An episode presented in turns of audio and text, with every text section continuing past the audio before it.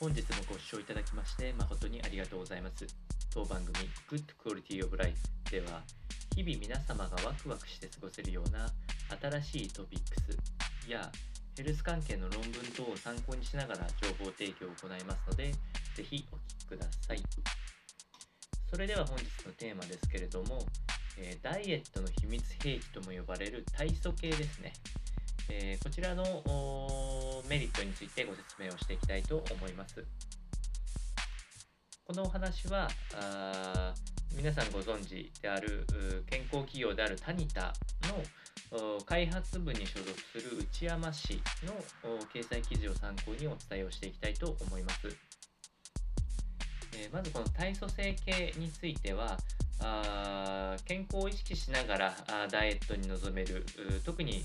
えー数字が見えるように、えーしていくことが非常に大事なところになりますので、えー急激なダイエットとかいうよりも健康的に、え継続的に、え減量ができるという点でメリットがあるかなというふうに考えられます。またタニタの体組成計にはモバイルアプリがついておりましてこちらで、え体の管理をしているいくと筋肉量や内臓脂肪レベル体水分量などの一通り見たい項目がビジュアル化されることがとてもメリットとなっております。えーそして一つ内山氏からの提言として、えー体組成計の測定っていうのは起床直後は避けた方がいいというふうに言われております。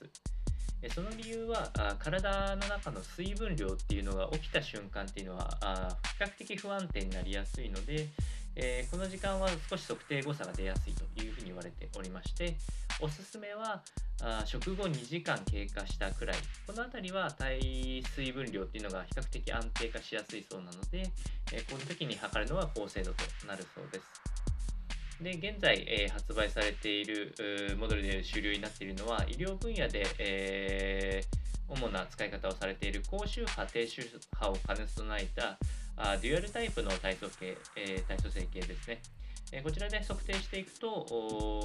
高精度で、え測定ができて、えかつご自宅でもこういうのを見ていくことができるというふうに言われておりますのでもし、え現在、えお体を管理するものがないようであられたら、えこのタニタの体組成計を考えてみてはいかがでしょうか。それでは本日の内容は以上となります。この番組の内容が少しでも面白いな、気になるなと思っていただいた方は、是非チャンネル登録、